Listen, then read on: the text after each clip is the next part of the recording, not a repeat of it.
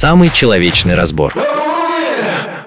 Всем привет, это Сергей Харьковский, я автор первого в России подкаста на основе синтеза речи. У нас очередной самый человечный разбор, и он необычен по двум причинам. Во-первых, мы решили, ну, почему мы? Я решил, что это будет самый первый пилотный выпуск, который был посвящен Курту Кобейну и Дэвиду Буи. Во-вторых, он необычен тем, что сейчас рядом со мной человек, которому я первому очень сильно сомневаюсь вообще в, в том, что я сделал, дал послушать пилотный вариант. Это Петр, мой большой друг. Петь, привет. Привет, Сергей. Да. И я решил именно с ним обсудить этот самый первый эпизод, потому что, во-первых, и самому э, приятно будет освежить что-то в памяти, а может и неприятно. Ну, посмотрим, как дело пойдет. То, что я успел сделать. И э, наше обсуждение, которое у нас с ним, естественно, возникло после прослушивания этого самого эпизода, мы сейчас попробуем его каким-то образом восстановить, э, потому что наверняка отголоски будут появляться, несмотря на то, что все это было еще э, в начале весны этого года. Делать мы будем, как и делали до этого момента, то есть мы будем слушать по эпизодно, а потом обсуждать э, каждый по отдельности, для того, чтобы мы могли и сами все в памяти восстановить, и что-то не упустить, какие-то интересные моменты, которые были в этой самой программе э, закамуфлированы и спрятаны, ну и, может быть, э, поговорим на какие-то отвлеченные темы. Петр, вы готовы? Судя по тому, как вы дышите, да. Да. Поехали. Самый человечный разбор. 1989 год. 17 июня. Радиостанция Вашингтонского университета.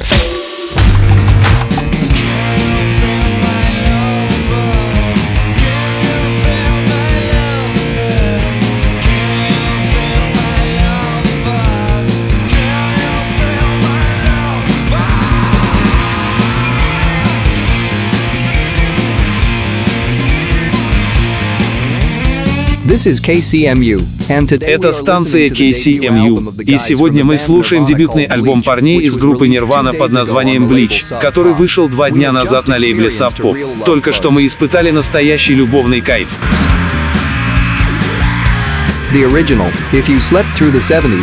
Если ты проспал 70-е, оригинал принадлежит голландской команде Блонди. А если ты до сих пор в анабиозе, сообщу, что песня стала заглавной на сингле Нирвана. Для полноформатника Кобейн слегка ее изменил.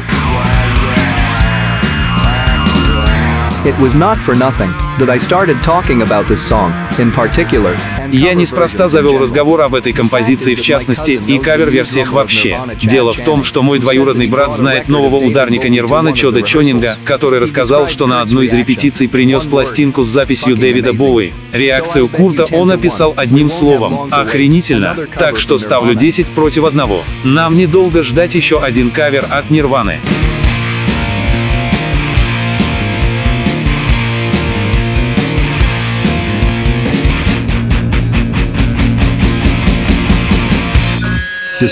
Извини, немного отвлекся.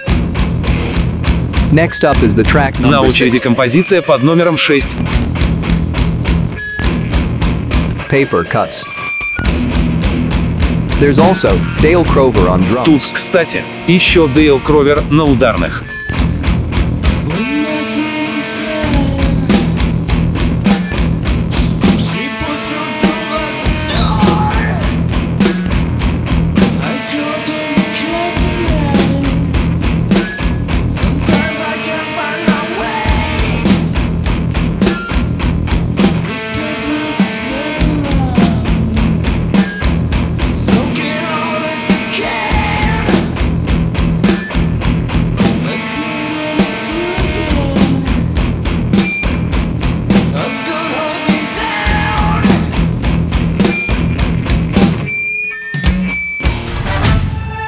Первая часть эпизода проскочила. Мы с вами очутились в 87-м, если не ошибаюсь, году. Рядом со мной Петя Гибалов. Мы вспоминаем, как это было. 87-й год. Что вы делали в этот момент, Петр? Расскажите мне. 87 87 Я учился в школе.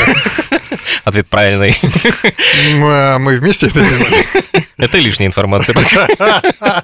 87 год. Первый раз, когда ты Нирвану услышал, скажи мне. Это какой год был? Это же... Вообще не 87 Совсем не 87 Вообще не 87 Я могу четко сказать. Потому что я помню, потому что потому что я помню.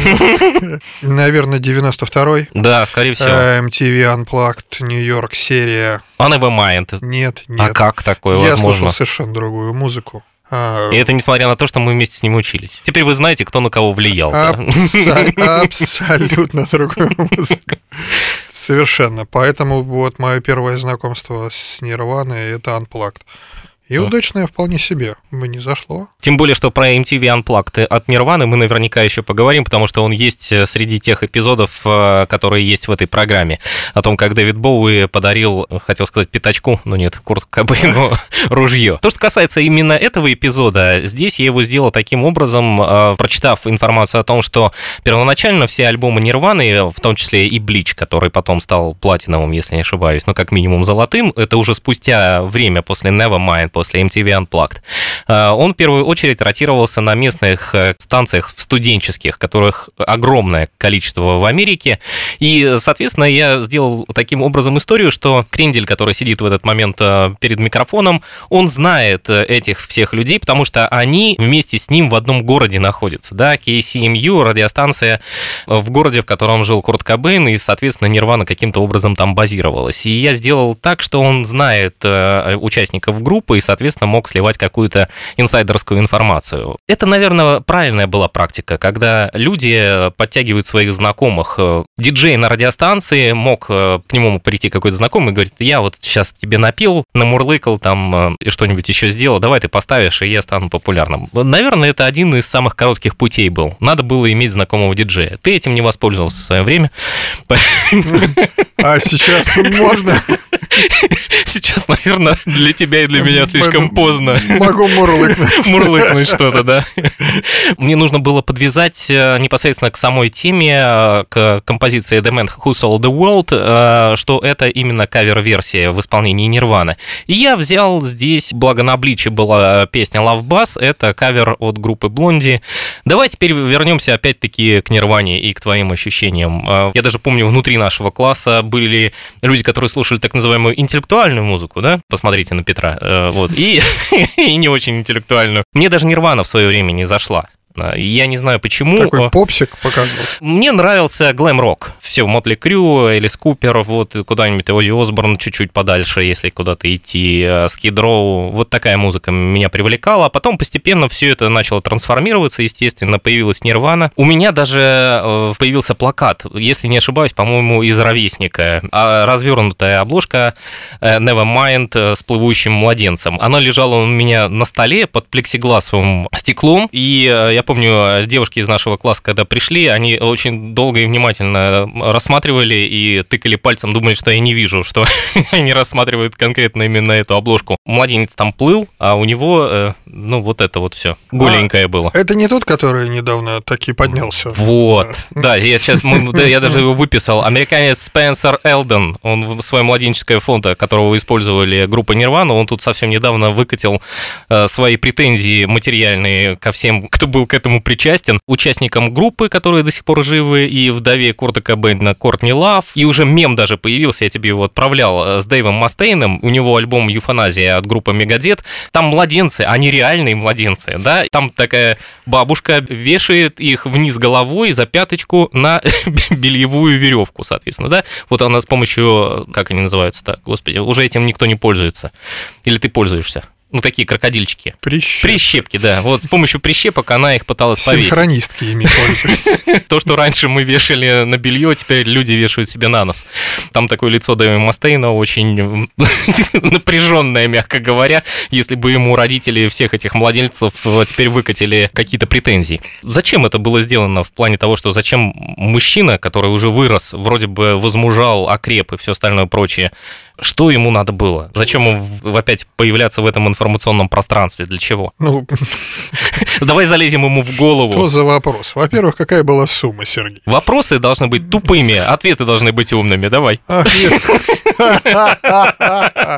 Деньги и хайп. Деньги, Ну, хайп? И все, да. Ну, ты думаешь, ну, хайп, даже хайп он не получил, мне кажется, потому что это вот мы сейчас про него вспомнили, а дело случилось, по-моему, месяца полтора назад, а то и два.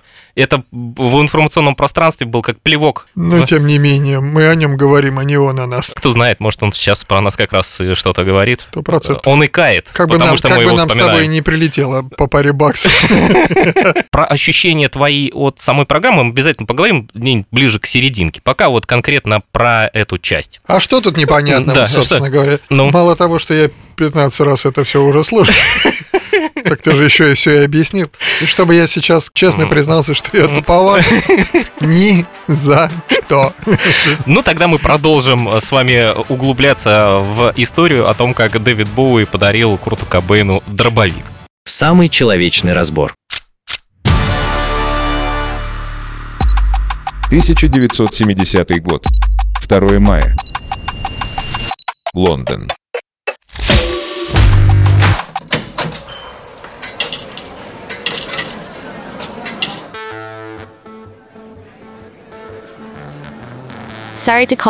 Извини, что звоню поздно. Я сейчас в пабе встретила Тони Висконти.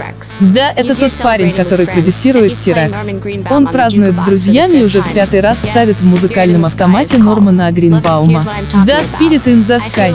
Слушай, я вот по какому поводу. Чувствую, у меня есть материал для статьи. Я оказалась рядом с ними и слышала, что причина вечеринки — это новая пластинка Дэвида Боуи. Они репетировали несколько месяцев в винном погребе особняка, где-то в Бирмингеме. И Тони весь вечер вспоминает, как Боуи все это время провалялся в кровати со своей молодой женой. А когда пришло время идти в студию, выяснилось, что на микширование останется не больше трех дней, потому что текстов еле наскребли наполовину альбома.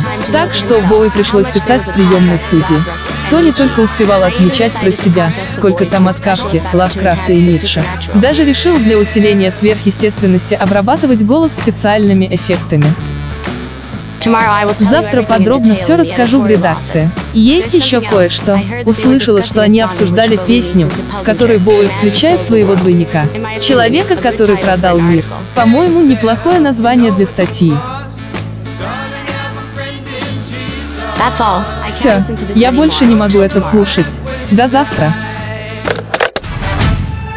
Это самый человечный разбор первого эпизода, я бы даже сказал, пилотного проекта WSK1 подкаста под названием «Как Дэвид Боуи подарил Круту Кобейну дробовик». Мы сейчас вернемся вот к этой части э, про женщину, которая подслушала разговор э, продюсера Дэвида Боуи, а я вам небольшую тайну расскажу. Когда э, Петя у меня был в гостях, а, соответственно, я воспользовался этим моментом э, и говорю ему, а вот я вот такую вещь сделал. Я даже не знаю, как описать эту реакцию. Он сказал, ну давай послушаем.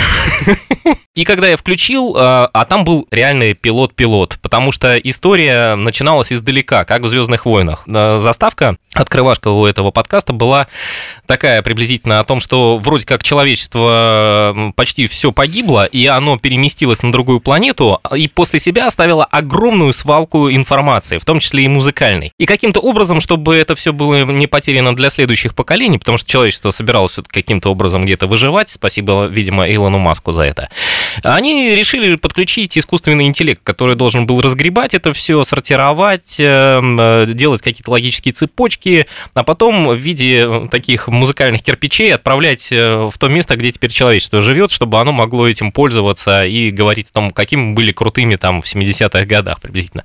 Петь, когда услышал вот этот весь вкат, сказал, Сережа, ты сошел с ума? Что это такое?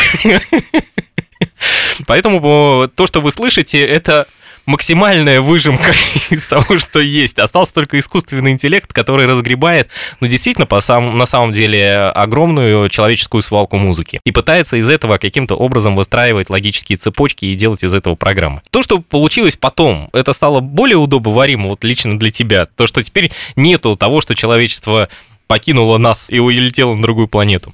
Без всякого сомнения. Да. Я же своими руками это все. Я бы использовал глагол. надеялся, что вообще никто никогда об этом не услышит, но я так понял, что ты решил воспользоваться разбором для того, чтобы свои зачатки писателя-фантаста Убить на корню. нет, такие попытаться донести до широкой аудитории. Но я даже сейчас не знаю, с- с какой глубины автором-то это все сра... Ну, в общем, это было... На Лавкрафта не тяну? Нет. Нет.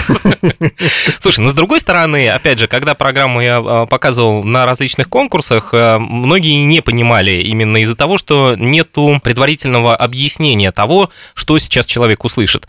Люди не понимали, они думали, что это просто обычная какая-то родийная даже программа. Они не думали о том, что здесь использован синтез речи и нет живых людей. Другие думали, что здесь реально используется искусственный интеллект. Были полярные версии того, что происходит. С одной стороны, меня это радует. Но когда я начинал это все делать, мне казалось, что людей надо как-то вводить в курс дела и объяснять им, что они сейчас услышат. Хотя, с другой стороны, после того, как открывашка стала занимать всего лишь 5 секунд, многие просто не успевают понять, а они уже полпрограммы прослушали. Ну, эффект такой есть в этом. То, что касается эпизода, который мы сейчас только что послушали, это абсолютно выдуманный персонаж. Я подумал, что использовать Дэвида Боуи или самого продюсера в объяснениях, э, ну, как-то не очень хорошо. Хотя там история была очень интересная в плане того, что они все записывали в замке у Дэвида Боуи, который там почти что на замок Дракулы был похож. Но я решил использовать э, девушку-журналиста, которая подслушала разговор в пабе. Потому что люди туда приходят и делятся тем, что они успели сделать, э, какими-то своими переживаниями. Э, пап, опять же, языки развязывает.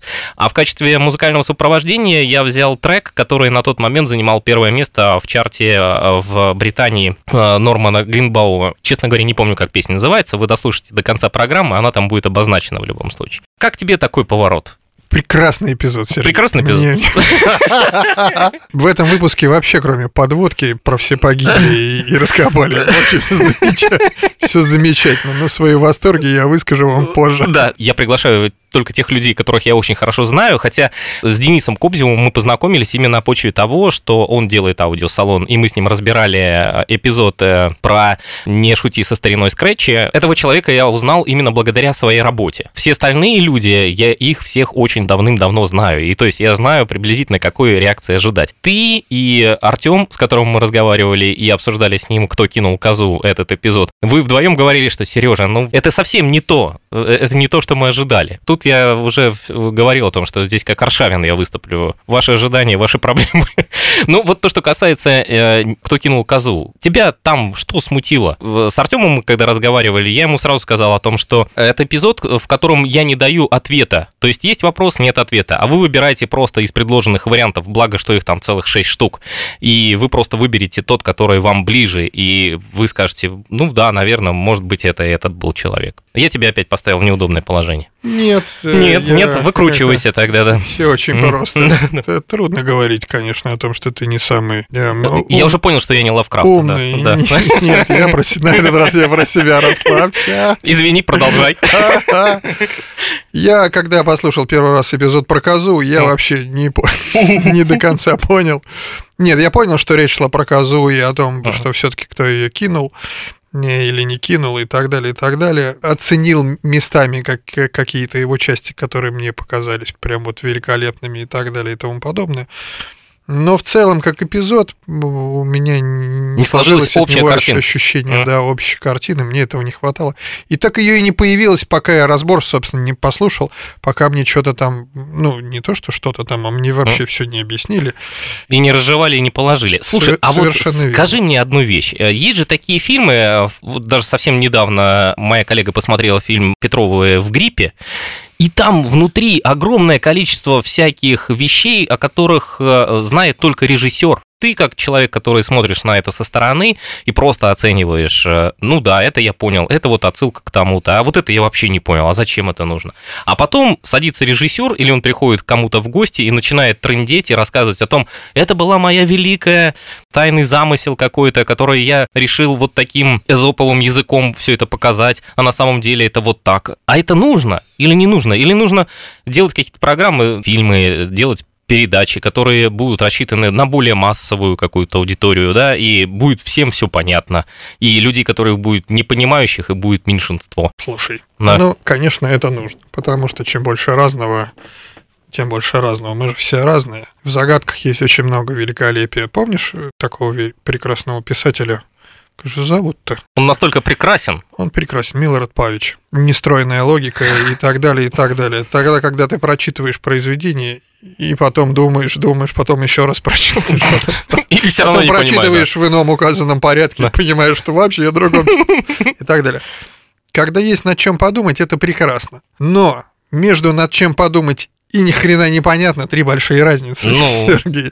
А потом же, если это тебе объясняют и каким-то образом тебе говорят о том, что это сделано было не то, что специально, а то, что это было так задумано. Кто как поймет, это уже другой вопрос. Я против. То есть, э, когда мы с тобой пошли э, и смотрели последний раз э, Джеймса Бонда, и я тебе сказал, сейчас Джеймса Бонда убьют, ты мне сказал, да ну нафиг. Я против. Даниил Крейг, самый лучший Джеймс Бонд. Зачем его убить? Это потому, что у него контракт закончился, все логично, это бабло, зло, да. Но смысл же в чем? У меня была мысль, я ее потерял.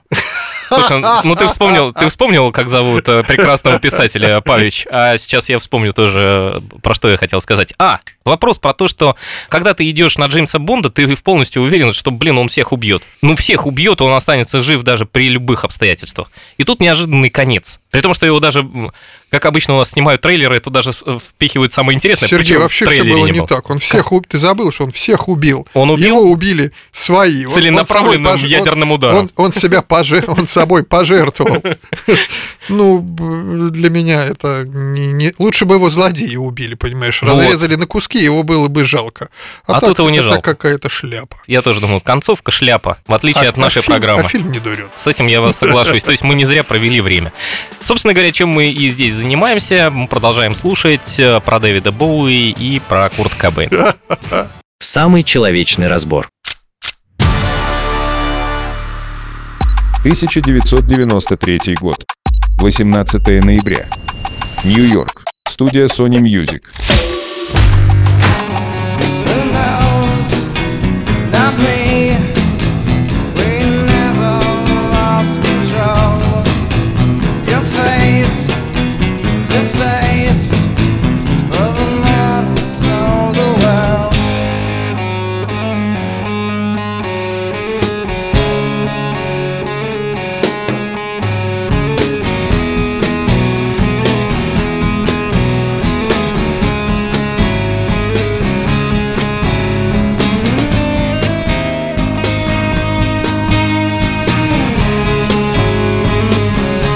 Как считаешь, Алекс, решение совсем не брать в программу хиты было правильным или нет?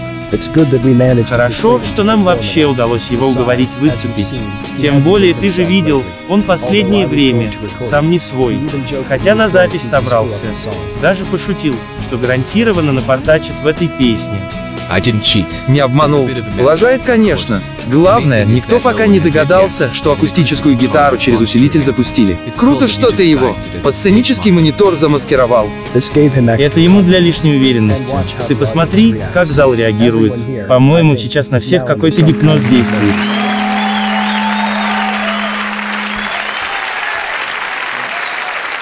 David Bowie song. Молодец. И Боуи похвалил.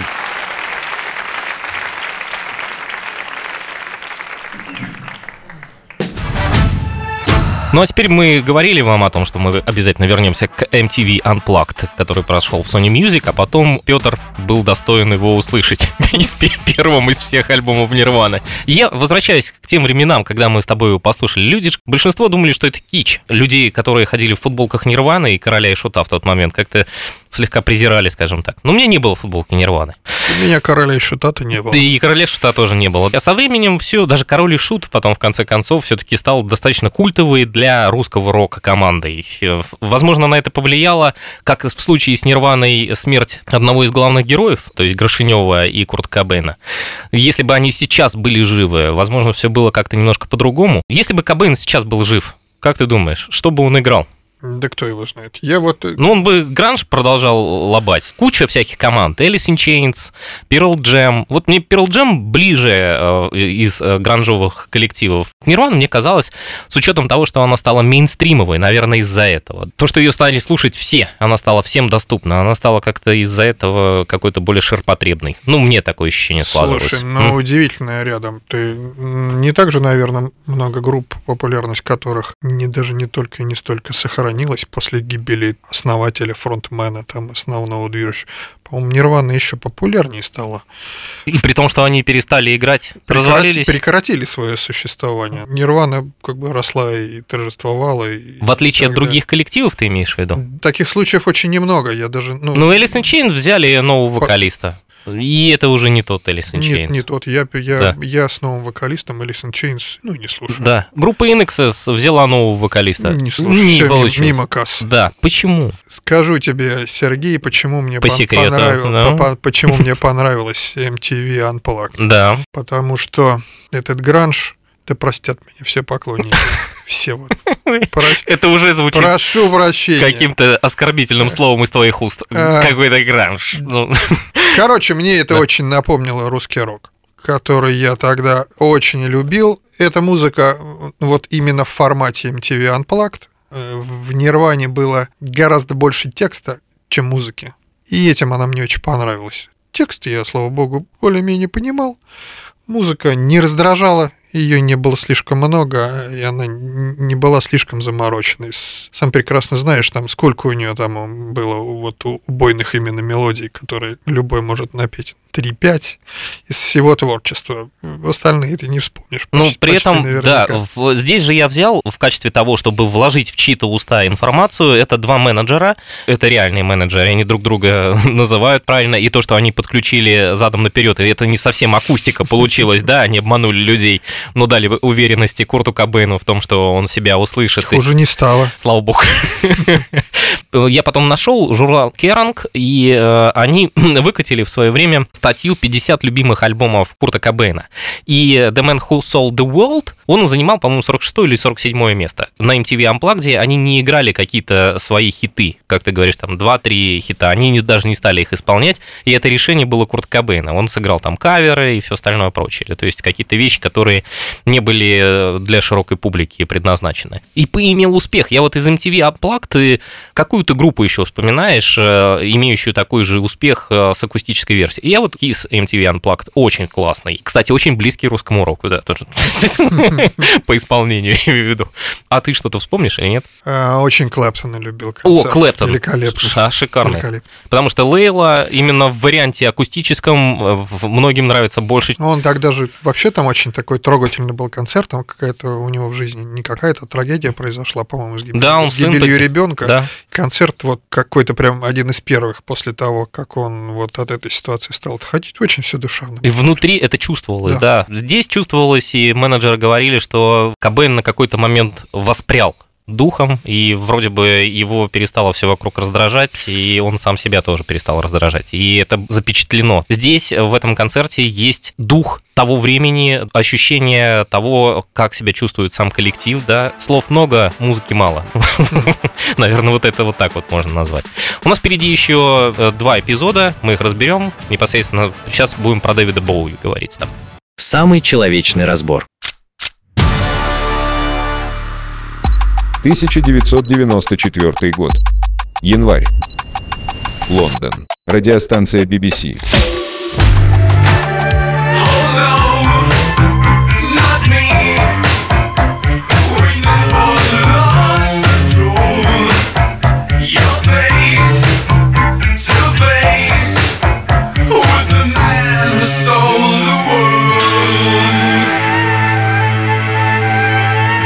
Вы слушаете BBC Первое радио. И я имел наглость в присутствии нашего гостя поставить в эфир кавер-версию его песни. Тому есть оправдание. Буквально вчера мы с сыном посмотрели фильм Терри Уинзера «Вечеринка». В первую очередь из-за шикарного саундтрека. Там звучат Стинг, Bad Manners, Дэйв Эдмундс и тот самый Мидж Юр со своей трактовкой вашего человека, который продал мир. Как вам его вариант?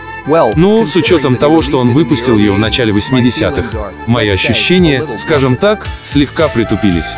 Тогда о том, что еще свежо. Осеннее выступление Нирвана на AMTV.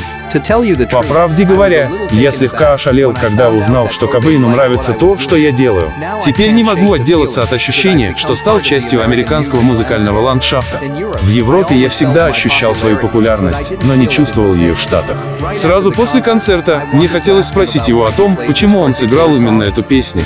Все прозвучало очень искренне. Возможно, он, как и я когда-то, испытывает те же чувства. Кажется, что распадаешься на куски, находишься в постоянном поиске, в попытках узнать, кто ты на самом деле. Это очень точно передал мой друг Майкл Уэллер, автор обложки пластинки «Человека, который продал мир». Она вышла в Америке в 70-м. Сейчас хочу предложить Кобейну записать что-то вместе. Вы сказали про часть американского музыкального ландшафта. Слышал, что у этого есть и обратная сторона. Догадываюсь, о чем вы говорите. Отношусь к этому с юмором. В конце прошлого года я выступал в Америке и исполнял человека, который продал мир. Так, после одного из концертов ко мне подошел парень и сказал буквально следующее. «Чувак, как круто ты перепел песню Нирваны». Смотрю я на него и думаю, да пошел ты, маленький засранец. Дэвид Боуи наш гость сегодня. Слушаем Jump They Say. Сингл с последнего на данный момент альбома был в 93 году на вершине британского хит-парада.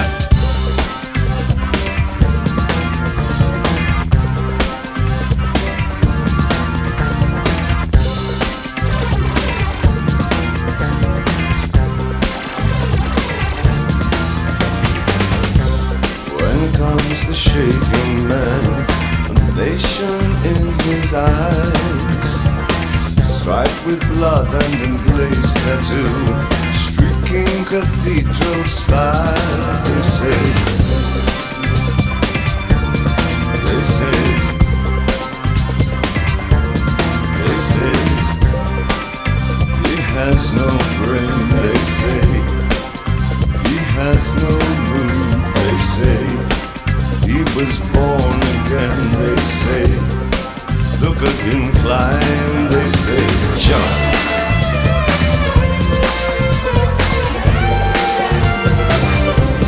They say, jump.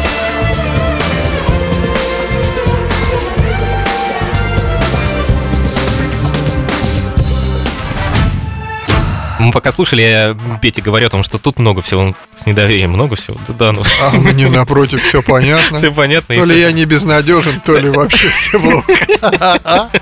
Слушай, ну я прям по пунктам пойду. Э, Начнем с того, что обложка альбома, про который он как раз говорил, существует в двух вариантах. Есть европейский, э, где Боуи лежит на тахте в женском платье, а есть другой вариант, который выпускался именно в Америке. И там он нарисованный, мультипликационный. Больница психиатрическая и мужчина с дробовиком под мышкой. Это психиатрическая больница, она называется Кейн Хилл. Там лечился сводный брат Дэвида Боуи, его звали Терри Бернс. Этот человек страдал параноидальной шизофренией, у него был психоз э, сразу после армии. Ну, Это человек, который познакомил Дэвида с музыкой непосредственно. Он ставил ему джаз, э, знакомил его с научной фантастикой, буддизмом, со всеми разными направлениями. Его сводный брат покончил жизнь тоже самоубийством. То есть после этой психиатрической больницы он оттуда сбежал и э, прыгнул под поезд. Песня, которую мы услышали в самом конце, Jump They Say, она посвящена как раз этому сводному брату. На самом деле их еще, я читал, что их еще три было. All the Madmen, Bewley Brothers и вот Jump They Say. Про обложку мы сказали, про песню сказали, про брата сказали. Э, А, еще Image Ур, проект, который э, поставил ведущий на радиостанции, вспомнив фильм про вечеринку. Меня поразила какая мысль. До Курта Кобейна было огромное количество людей, которые перепевали эту песню. И ни у кого не было восприятия такого, как рассказал Дэвид Боуи, что он попал в Америку, и ему крендель какой-то один сказал, как хорошо, что вы сегодня исполнили песню Нирваны. Почему так? При том, что Нирвана исполняла эту песню только на MTV Unplugged. Больше-то ее нигде и нет. Скажу вам честно, Сергей, я вообще полагал это вашей гениальной режиссерской находкой. Вы, я думаю, вы это просто придумали все. Этот эпизод, где человек подошел и похвалил Боуи за исполнение Нет, песни нет, Нирваны. нет. это реальный это, эпизод? Это совершенно? реальный эпизод. Во время его концертов в Америке к нему подходили люди, благодарили его. Он просто в конце концов не выдержал, одного просто послал. Ребят, вы что, офигели, что ли? Эта песня уже 150 лет. И Нирвана тут абсолютно ни при чем, кроме того, что оно ее популяризировало для американской аудитории, потому что Дэвид Боуи... Я его никогда не воспринимал как певца. Это артист. То есть не тот артист, который назвался артистом, я имею в виду Принца, потому что Принц больше певец, вот. А артист настоящий Дэвид Боуи все-таки. Как Филипп Киркоров. А Не трогай святое. Пусть лежит, отдыхает. Почему именно щелчок произошел у людей в сознании, когда Дэвид Боуи пытался все время завладеть американской аудиторией, и у него это удалось, по большому счету, только после концерта MTV Unplugged Nirvana и благодаря этой песне. Хотя у него были потом коллаборации там и с э, вокалистом Nine Inch Nails, э, много всяких вещей. Ну и в конце концов его, понятный перец не могли не признать во всем мире. Но почему-то с американской аудиторией произошло именно так. Что тут еще веселого-то было? Из не совсем веселого, да? Подожди, а Да. в этом эпизоде ведь совершенно не говорится о интересные вещи, которых ты сказал сейчас, про две обложки и про человека Да. с дробовиком. Для меня, до того, как ты мне сейчас все это объяснил, это был просто очень милый, хорошо сделанный эпизод. Ну вот мы рассказали про Нирвану, теперь надо немного про Боу, и все-таки история как бы почти про двоих. Был эпизод про Боу и про его историю в Америке, ну и как бы и про связь с Нирваной. А ведь дальше нигде... Обложка будет, э, сейчас А, мы послушаем. будет, будет где-то Да. дальше, точно. Да, мы сейчас послушаем заключительную часть этого эпизода. А на самом деле, да, я когда узнал о том, что их было две обложки, я сейчас возвращаюсь... Слушай, дальше-то ведь есть про обложку, э, где человек с дробовиком, но о том, что этих обложек было две, Да, нет. была для... О том, что есть европейская, где Боуи был как бы популярен всегда и все такое Мгм. прочее. Ну и так понятно, вот он там в женском А- платье. а там почему-то для американской аудитории решили для, другую сделать. Для американской аудитории вообще как бы такой трешовый вариант, да еще и абсолютно личный для э, Боуи. Там была история о том, как один из участников Нирваны, когда принес пластинку на репетицию группы, он же наверняка принес именно американский вариант. Вряд ли он где-то достал европейский с Дэвидом Боуи на зачем Софе, да. да. Как это все вместе складывается, я когда про это прочитал, узнал, вау, какое-то подспудное все-таки между ними это было, да, то есть почему бы Дэвид Боуи реально не вложил дробовик э, в руки Курта Кобейна? Мгм. Это осторожнее надо с этими вещами. Самый человечный разбор. 1994 год. 8 апреля. Сиэтл, штат Вашингтон.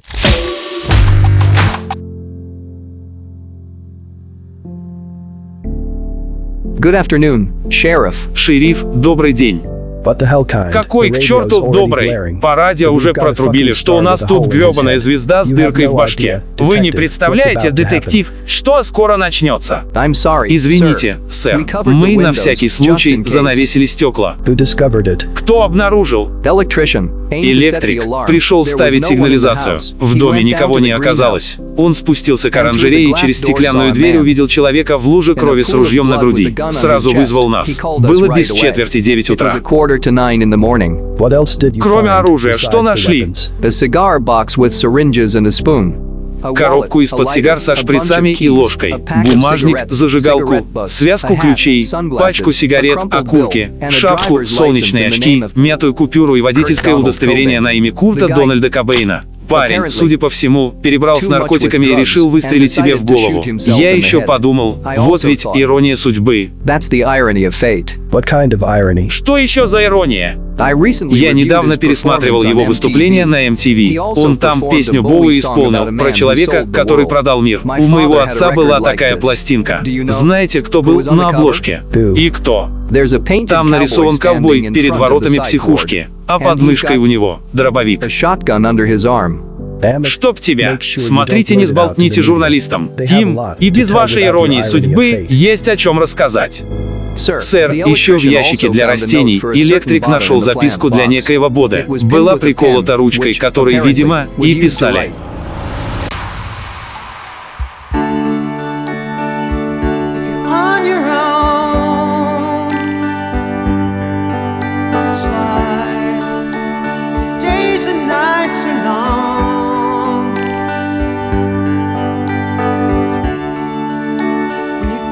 Мир, любовь, сострадание. Курт Кобейн, Фрэнсис и Кортни. Я навсегда останусь в ваших сердцах. Кортни, никогда не сдавайся для Фрэнсис. Для ее жизни, которая будет гораздо лучше без меня. Я люблю тебя. Я люблю тебя.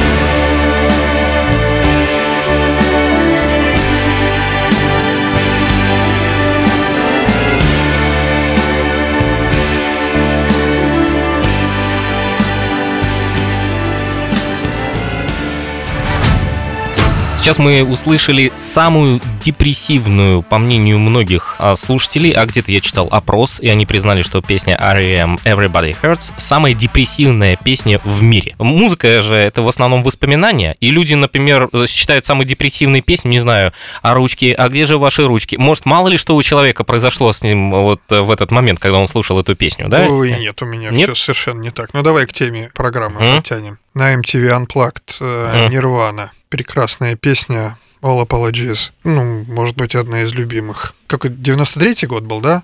А Курт Кобейн В 94-м. застрелился в 94-м. В 90 Буквально полгода где-то прошло В с того. 94 же году вышел у Шины Таконер великолепный альбом. С самой известной песней? Universal Mother. Не, ну не Нет, нем. не, не, он абсолютно другой. Мгм. Он не очень известный. Мне его в свое время пришлось искать. Почку отдал Ка- за нее. Чужую. На этом альбоме есть великолепный кавер. Очень нежный, тихий женским голосом. Почти вокализ. Почти без сопровождения. Чуть-чуть гитары и фортепиано где-то вот прям вот на заднем. Найди, послушай. Это просто кайф. Великолепно. Даже лучше, чем у Нирваны. А, Песню R.E.M. Почему именно песня R.E.M. Everybody Hurts? Не потому, что она самая депрессивная, а потому что в момент, когда это произошло с Кобейном, он слушал альбом R.E.M.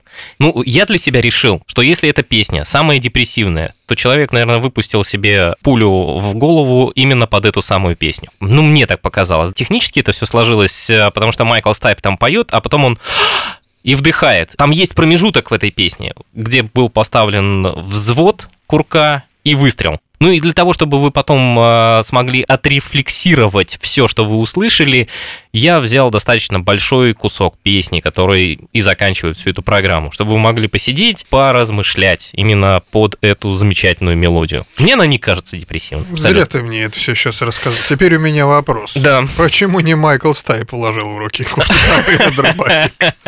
все, что с нами происходит, оно тянется все-таки не здесь и сейчас, да, вот мы взяли и приняли какое-то решение, обдуманное или необдуманное, а мне кажется, это как раз показывает то, что на заре зарождения группы Нирвана ребята познакомились с творчеством Дэвида Боуи и, в частности, с альбомом The Man Who Sold the World, увидели обложку, и это как-то в памяти у него наверняка отложилось. В конце концов, почему он решил ее исполнить именно на концерте MTV Unplugged за полгода до того момента, как с ним все это произошло?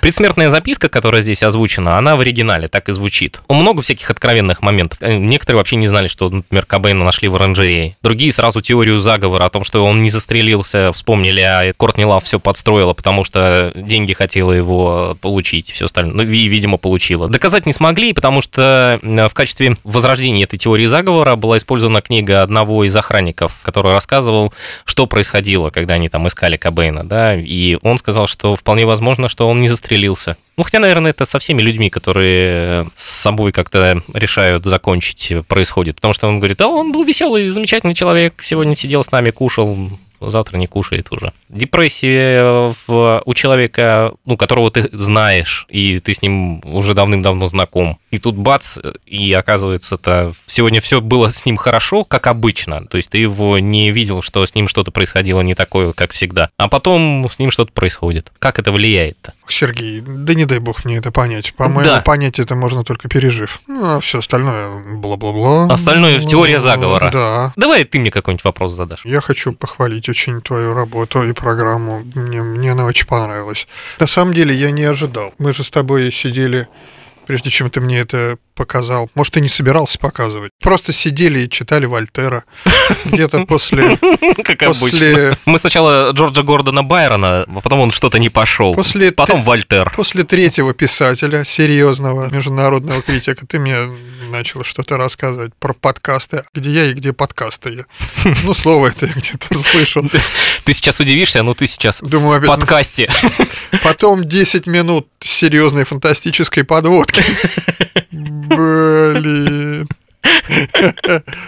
А потом я просто охренел. А вот дальше прям понеслась. Я вот просто был в восторге от идеи. Нет смысла дискутировать на тему, что Сергей Харьковский во избежание ответственности за личиной искусственного интеллекта разбирает помойку человеческой музыки. Потому что как бы с самого начала понятно, что часть этой истории немного, немного придумана. Конечно, но для того, чтобы склеить какие-то факты, и опять же, вы же понимаете, все то, что есть в каком-то открытом доступе, это же не значит, что э, там не было чего-то еще. Художественный вымысел обязан присутствовать, и в конце концов, я же не претендую на то, что поэтому надо историю изучать музыки, нет. Вот, совершенно гениальная идея по поводу использования искусственного вот этого синтеза речи, который позволяет обойтись там без студийных средств записи и так далее и тому подобное. И все не выглядит неестественным, потому что для меня искусственно озвученный текст на английском языке, ну, я его воспринимаю, какой-то говорит актер, а по-русски говорит э, тоже искусственный. Другой, И- другой да, актер. другой, ну, такой, я понимаю, что он, это не Сергей Безруков там проникновенно читает. Ну, Ну, это было бы странно. по сегодняшнему Да. уровню качества развития вот этих вот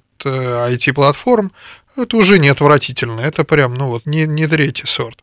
И я понимаю, что это твою работу в создании подобных программ облегчает просто, ну, офигенно. Потому что он как раз и разделяет именно аудитории, которые думают, что это правда искусственный интеллект, а другие правда не, не озвучивают не люди. Мне интересно всегда смотреть на реакцию. А помимо всего прочего, мне реально было, а, интересно, да, непонятно, местами не очень что-то я как бы пропускал, но мне было интересно, потому что мы говорили там о, группах, э, персонажах и так далее, которые, в общем-то, они мне знакомы. Подкасту «Кто вложил дробовик в руки Моргенштерна» я пока не готов.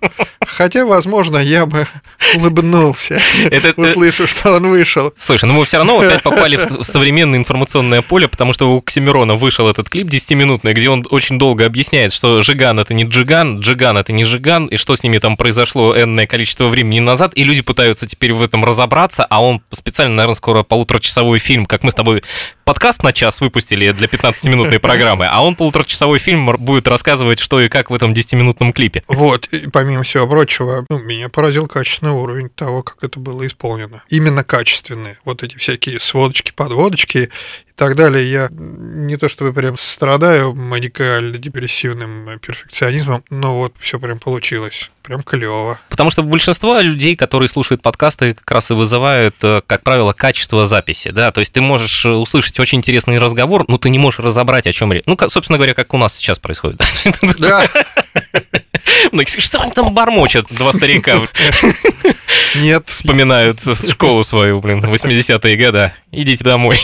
Ну, ракетно-костыльные войска. Да, да, ракетно-костыльные войска в действии. Спасибо, я... Если у тебя больше вопросов нет, я думаю, мы пока распрощаемся с тобой. Ну, мы обязательно пойдем сейчас Вольтера читать, но перед этим обязательно будет Джордж Гордон Байрон. Я настаиваю. Ну, надо так надо. Да, все.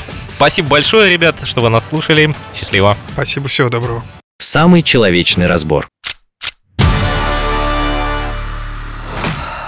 Программа озвучена с помощью системы синтеза речи.